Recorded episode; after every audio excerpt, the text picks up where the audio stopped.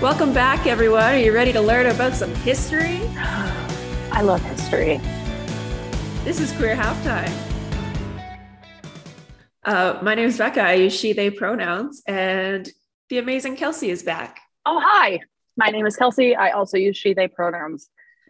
And by back, she means I was not here for one episode. so, like, I didn't even go very far. It was one episode. Did you did you listen to the one that you weren't on? Oh my god, honestly, no. I'm sorry. It's I know. I'm a little bit behind. I'm is. behind on our own podcast, which is kind of wild to me, but you know, life life gets in the way sometimes of listening. That's fair. That's fair. Um, so speaking of she days, I had actually my childhood babysitter send me a very nice review of this podcast um, but was very curious about the combo pronouns. So I thought that could be our concept of the week. Ah, I love that. I love combo pronouns. They're my favorite. Yeah. Yay. So um, you might see people using they, she, he, they, she, he, they, like all kinds of different combos with slashes.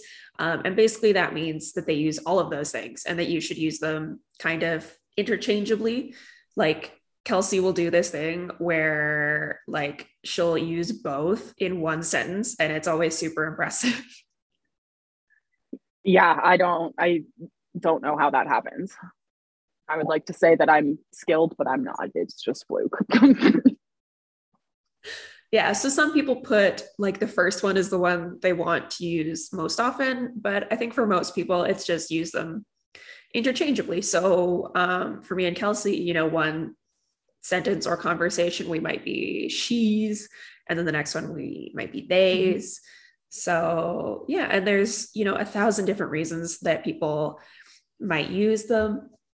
So the reason I use multiple is while I'm not non-binary, I am very much a lady. I feel like woman doesn't kind of tell the full story.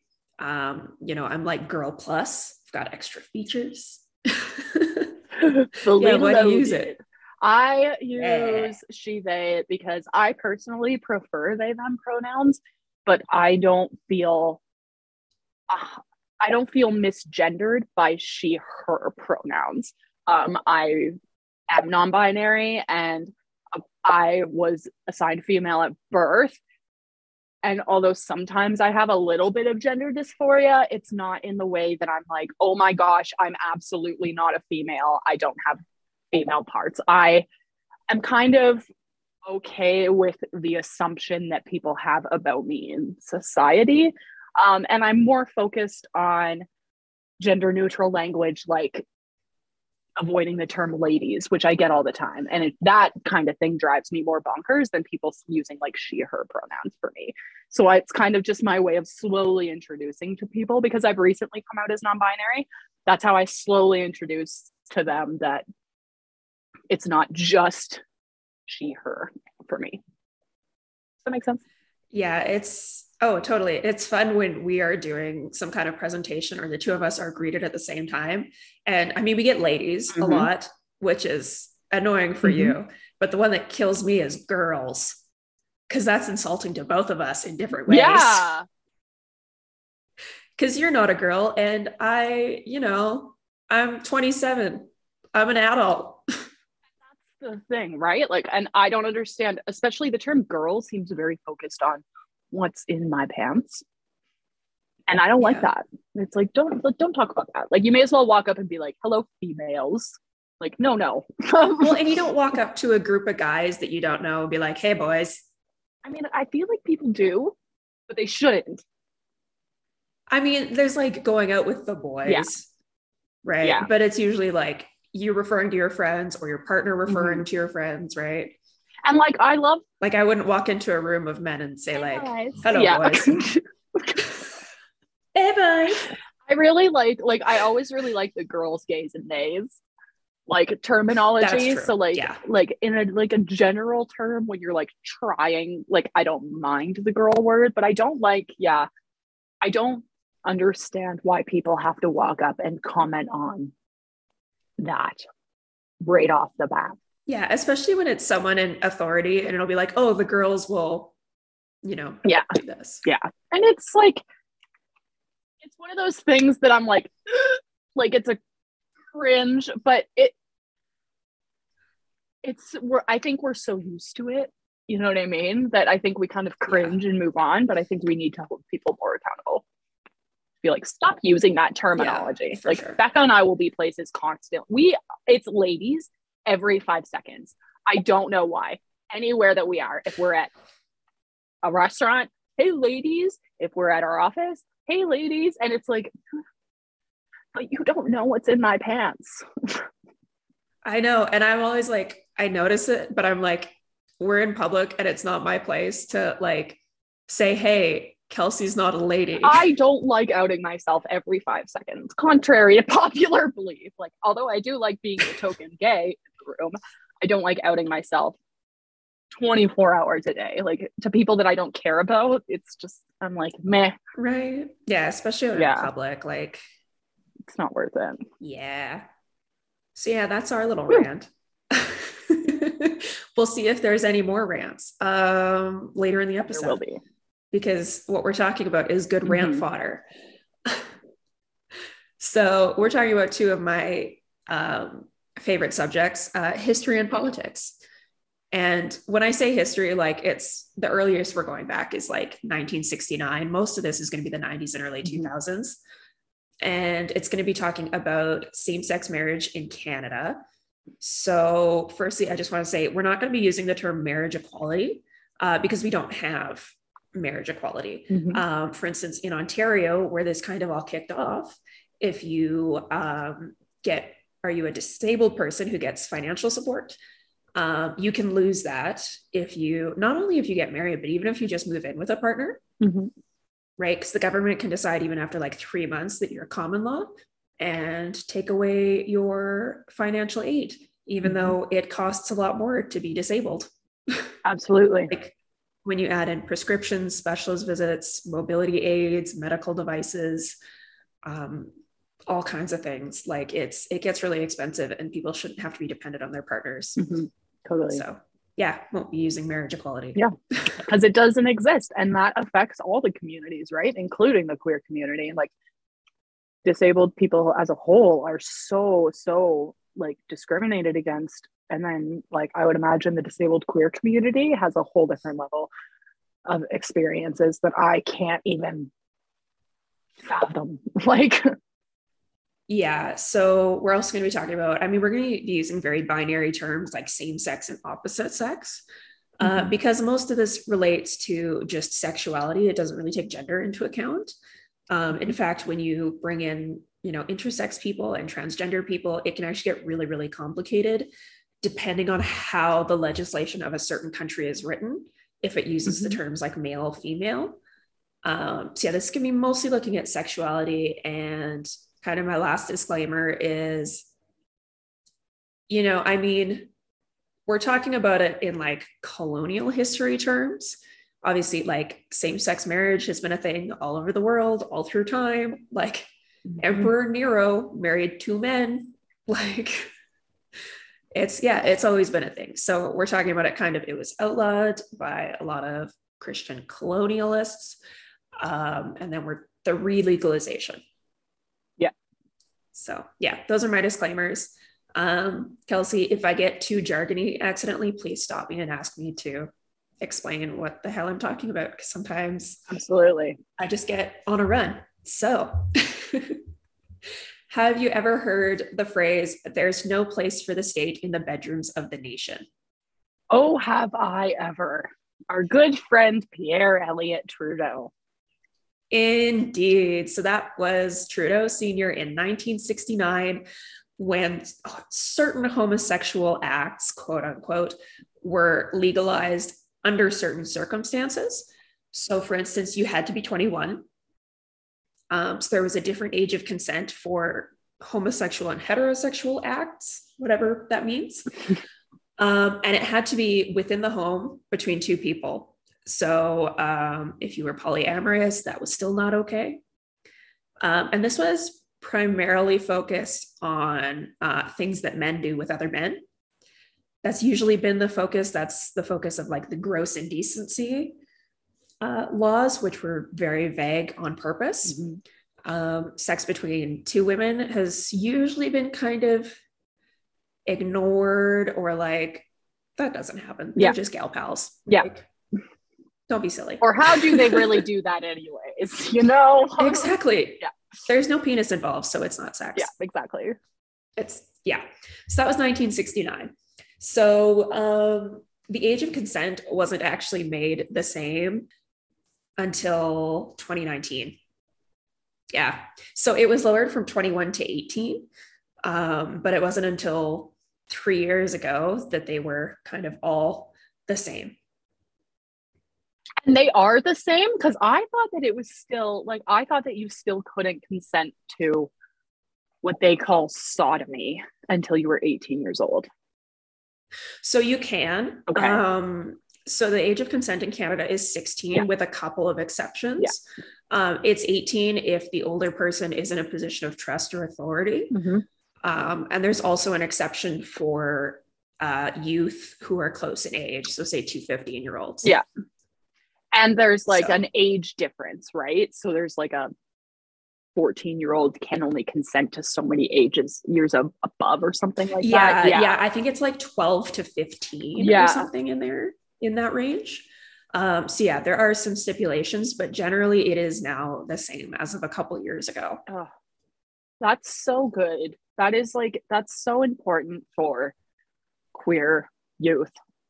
I have a very personal attachment to stuff like this because I've seen the impacts of laws like these on friends, right? Like I have male friends that were in relationships with other males and were punished oh, yeah. for it, like legally. And it's it changes and ruins people's lives. Oh yeah, no, there you used know? to be really serious like, legal repercussions. I mean, if you go far enough yeah. back, it was punishable by death. Um, and then that was changed totally. to imprisonment. All because of what you're doing in your bedroom. Like, what? Yeah. It blows my mind. It literally blows my mind. Anyways, continue. No worries. Uh, so then in 1999, the Supreme Court of Canada ruled that same sex couples were entitled to receive the same like legal and financial benefits as married, regular married couples. Mm-hmm. Um, but it stopped just short of actually allowing them to marry. Suspicious. Yeah. So it's like, okay, we'll give you the same benefits, but you still can't. No. Yeah.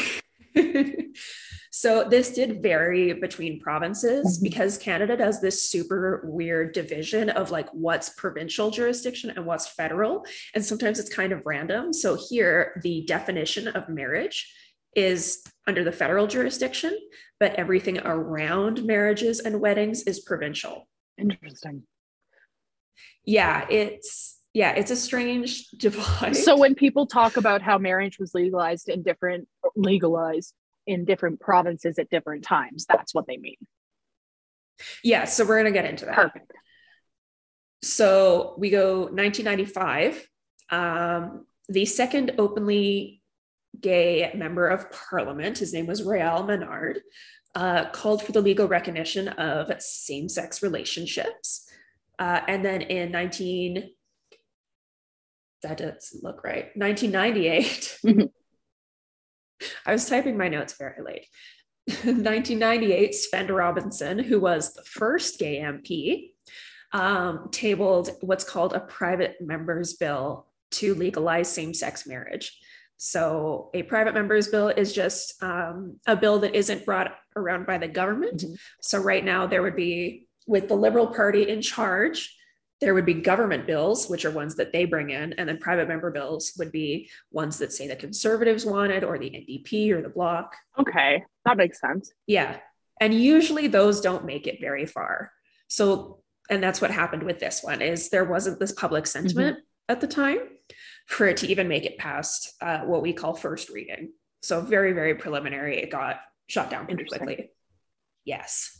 So then we fast forward a couple years to Ontario on January 14th, 2001, Reverend Brent Hawkes forced the issue by performing two same sex marriages. And he did this using a hmm. little like quirk of Ontario law that allowed him to basically perform the marriages and do the paperwork later.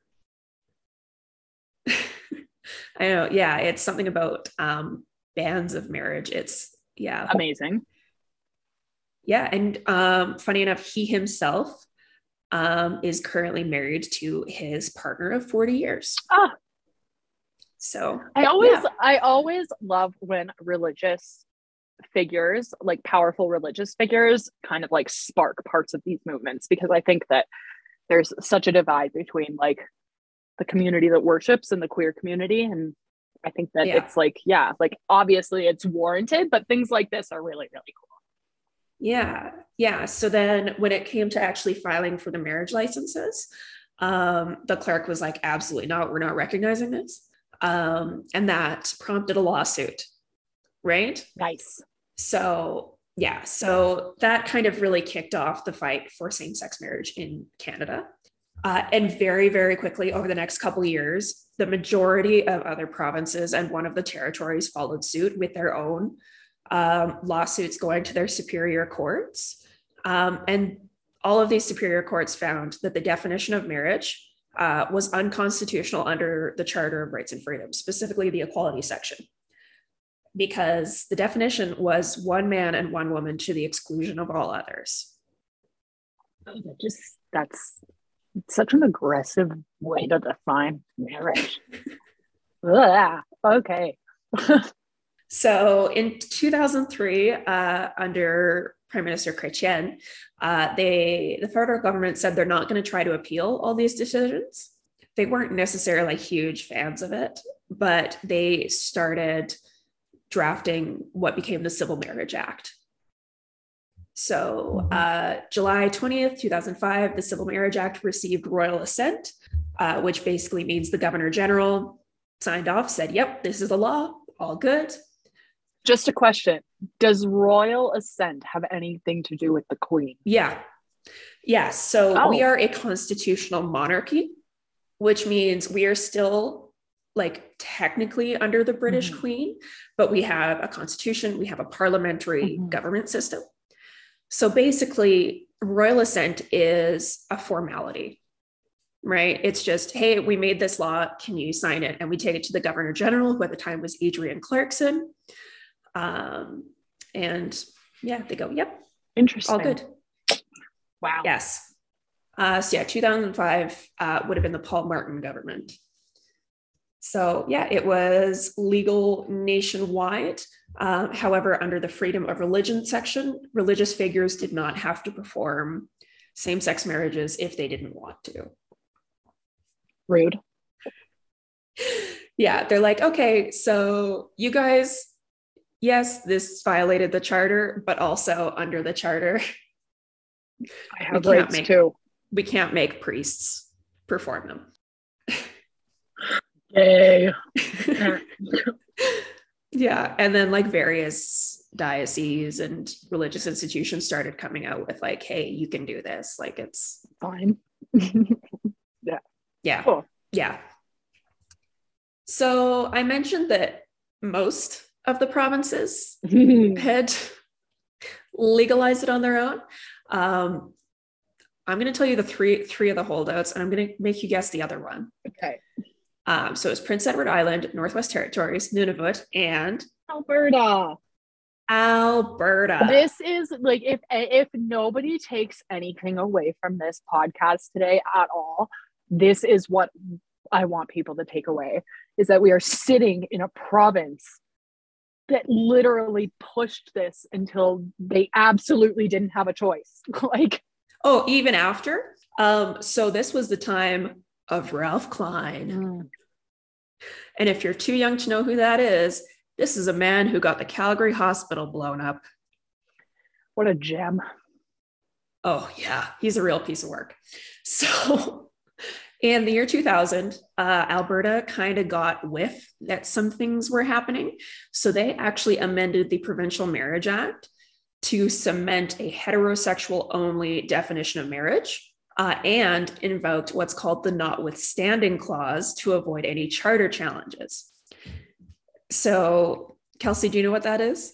I don't, but I it sounds like they made it so nobody could stop them from being mean. Basically. So when um, the Charter of Rights and Freedoms was coming, you know, being written in the 80s, uh, basically to get the prairie provinces on board, they included the notwithstanding clause. So basically, it meant that provinces could fight certain things and actually go against certain charter rights under certain circumstances. So several provinces have threatened this, like Alberta has threatened it multiple times. Only three of them have actually used it, and that's Saskatchewan, Quebec, and I think either Ontario or Yukon. I can't remember which, but yeah, Quebec did it quite recently with their banning of religious symbols. And by religious symbols, we mean non Christian symbols. You can still wear a crucifix. but if you wear a hijab, then you're not unrelated. yeah. Good old secularism. Oh. God. Yeah. So um, they basically use this clause, try to avoid charter challenges. Um, but like we said, defining marriage is not provincial jurisdiction. so this isn't a thing. They couldn't do this. Um, but Ralph Klein didn't really care because, you know. Uh, so then 2005, when the Civil Marriage Act was passed federally, Klein had basically a temper tantrum and said that Alberta might stop solemnizing marriages altogether and instead just give out civil union licenses to all couples getting married, regardless of sexuality, um, although this wouldn't affect religious institutions marrying people. Yeah. I did not know that. Oh, the man threw a straight hissy fit. Like, it's like, well, we're gonna like, we're gonna stop solemnizing let... marriages. No one can get married now by the state or by the province. Like if I have to let the gays get married, nobody's allowed to get married. For real, yeah. So if you got married by a priest, Amazing. it was the same thing. But if you um, did like a marriage with a JP or justice of the or peace, um, then yeah, this didn't actually happen. It was just a threat.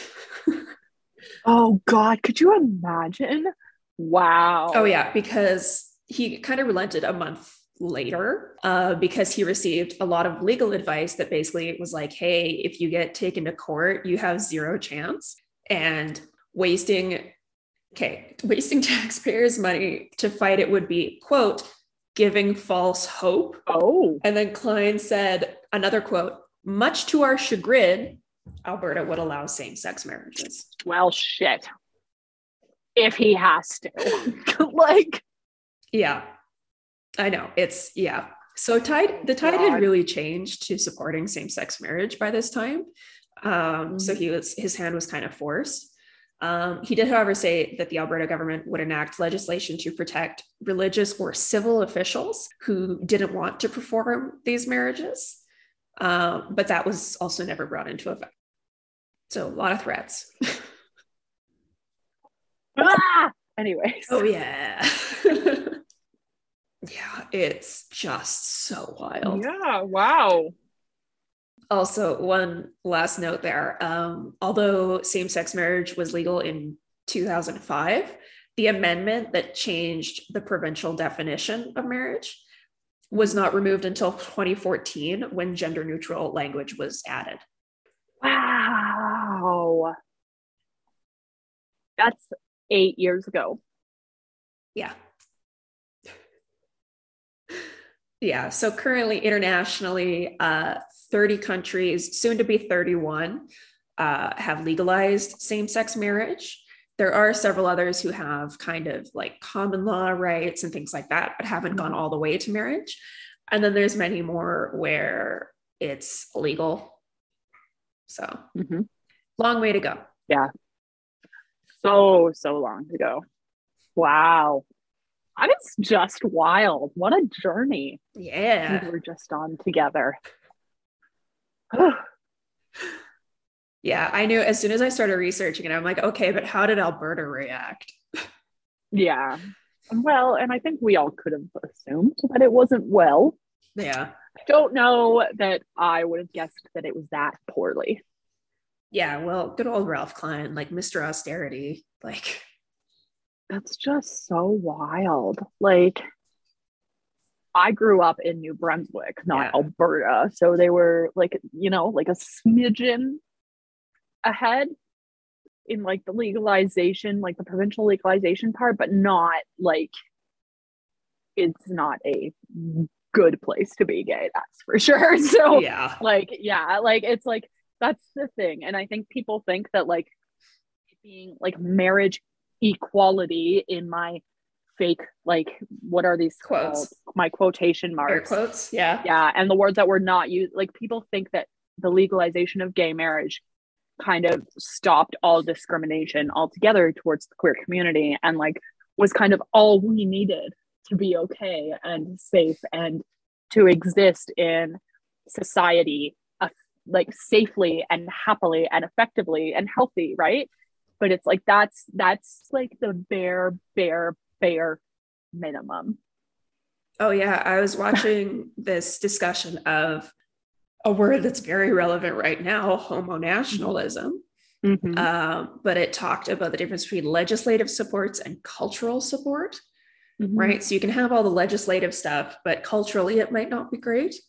Mhm. Um, and if you're wondering, homo nationalism is basically kind of using queer people as a token to measure the morality of a country um, and kind of hide your own. So, like, it's really big in the US right now with everything going on in Russia.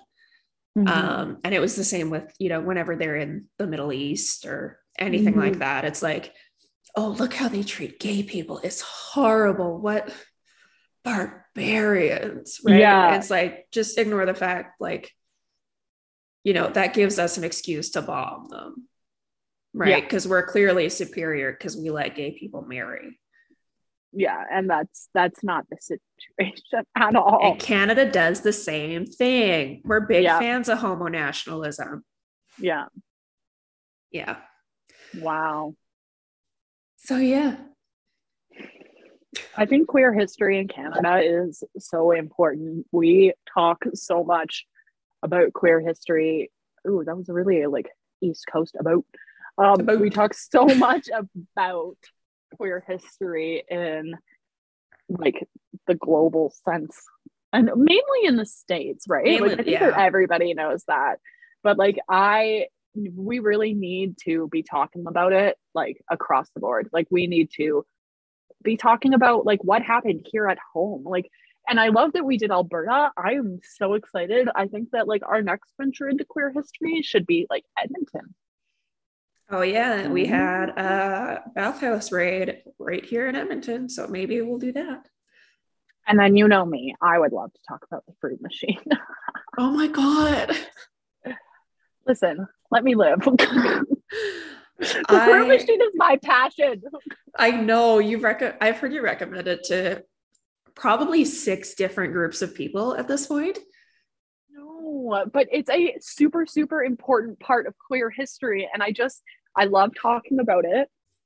And I actually just ordered a book from Amazon of all about it. I am so excited. I'm so excited. Queer history in Canada is really, really deep. It is Really, really deep. Yeah.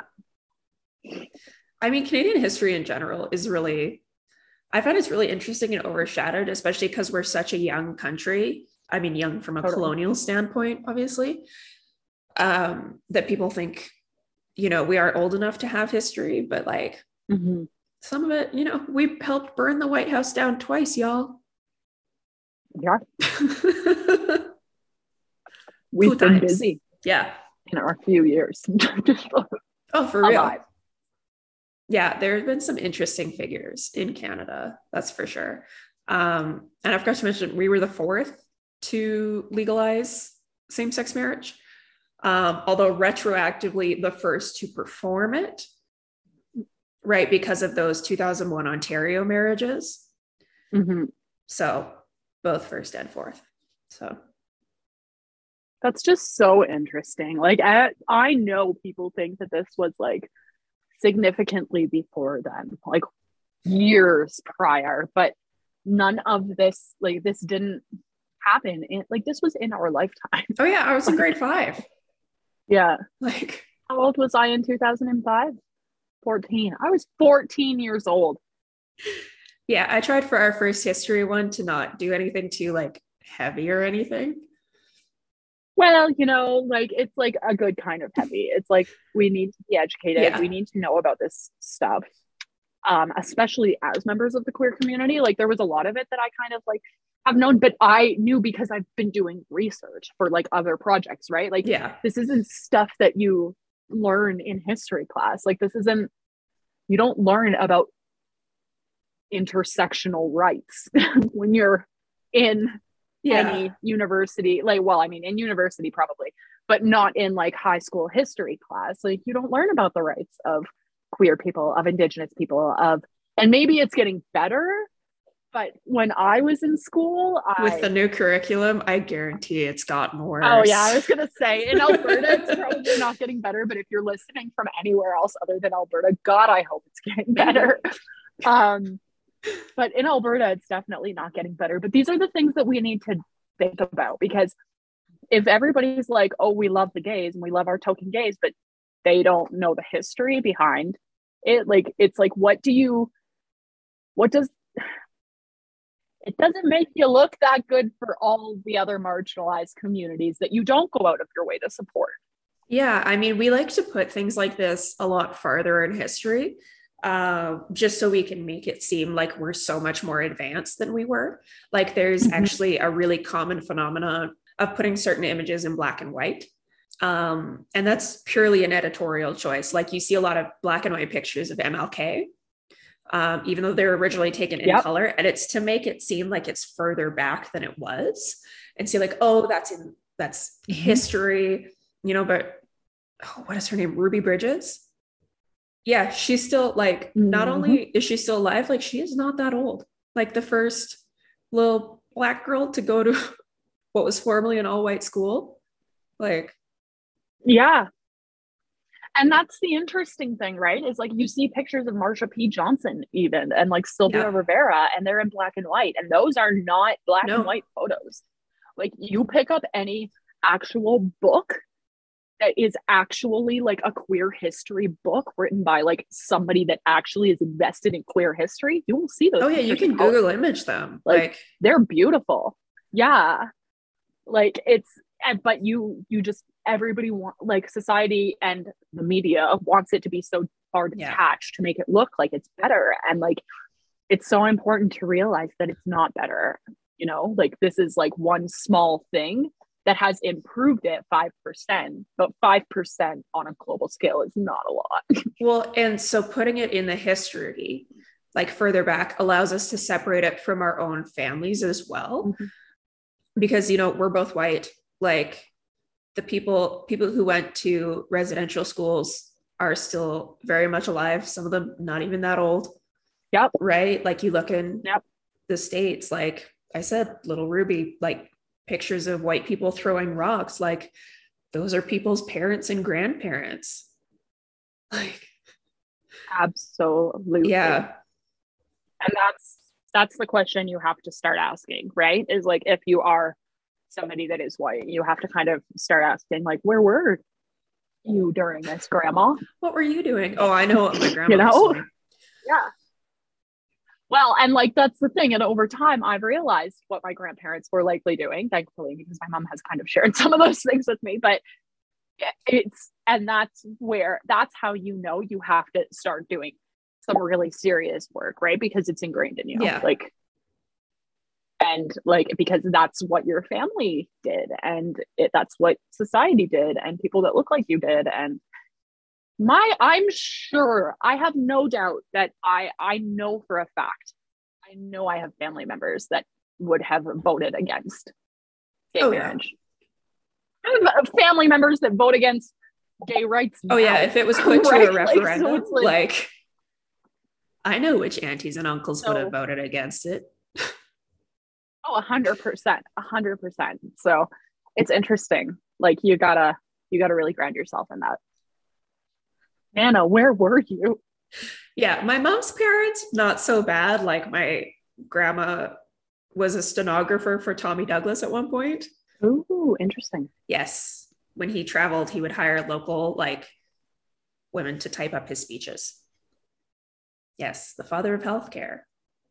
We're just going to ignore the fact that he was also a eugenicist. you know, So many were. you win some, you lose some. Well, that was another time Alberta threatened to use the notwithstanding clause was um, to limit the number of lawsuits they had to pay out for forced sterilizations. I don't know if anybody is aware, but Becca's passion is this Yes. history stuff. Like the amount of stuff you know about this, like I could, you could talk for days. Let's, yeah, it's just a thing in my family. Like my mom took history, like all of our family vacations had something to do with history. Like I remember sitting in a cafe in Quebec and my mom used salt and pepper shakers to reenact the Battle of the Plains of Abraham. Amazing.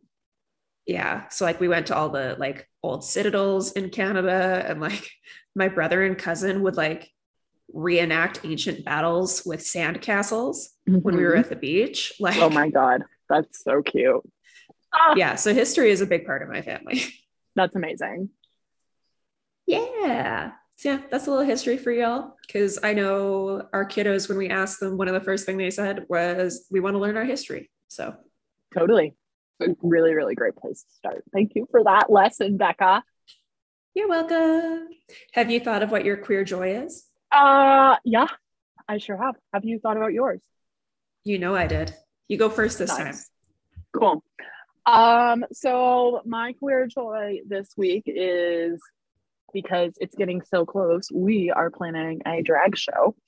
Um, and we are so freaking excited about it. It's on April 2nd. If you're in St. Albert or Edmonton or Alberta at all and you like to travel, it's at the Arden Theater in St. Albert. It is going to be so much fun. Um, it's actually our first like big event I don't want to say after COVID because COVID's not done. since the start Alberta, yeah, Alberta has opened itself back up to a variant, really. Um, but they have unmasked and changed everything around so that we can do events in person again. And as yeah awesome as that is for our kiddos, it's slightly scary, but we are really excited that we get to do this drag show because that's happening. Um, so yeah, it's going to be a lot of fun, and it's our main fundraiser for the year. And then it will may or may not lead to a couple announcements about Pride in the summer. Um, yeah, we are super super excited. So if you're interested in that, check it out. It's all over our social media. I'm sure the queer halftime page shares it, and if they don't, I'm sure they will. Um, we do don't worry yeah, amazing. so, yeah, feel free to message us if you have any questions. Um, we are super, super thrilled and can't wait to see everybody on April 2nd for the first time in person in so long. i hope to god we can have pride this year like Listen, I don't even want to talk about it. We are going to pretend that we can and act Okay. like we can until we can't. okay That's the COVID world, you know? You you you got a plan to do things until they tell you you can't do the things. that's fair What's your queer joy for the week, Becca? so i already kind of told you about it it is a very cool book i read recently called disfigured by amanda leduc um, i absolutely love like mythology and folklore and especially fairy tales.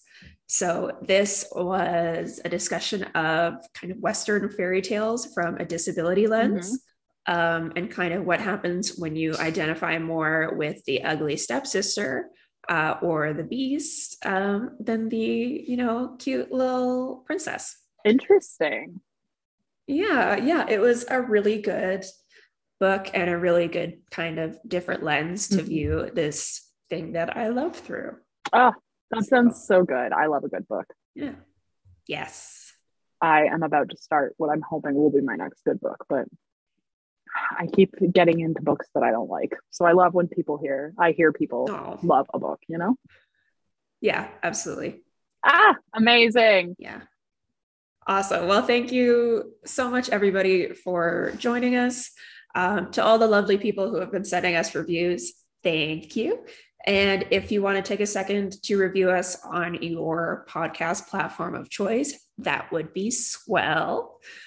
We're also very excited to see that we have listeners outside of Alberta and in different countries. So, hello, beautiful people. Thank you for joining us. Yes. Thank you so much.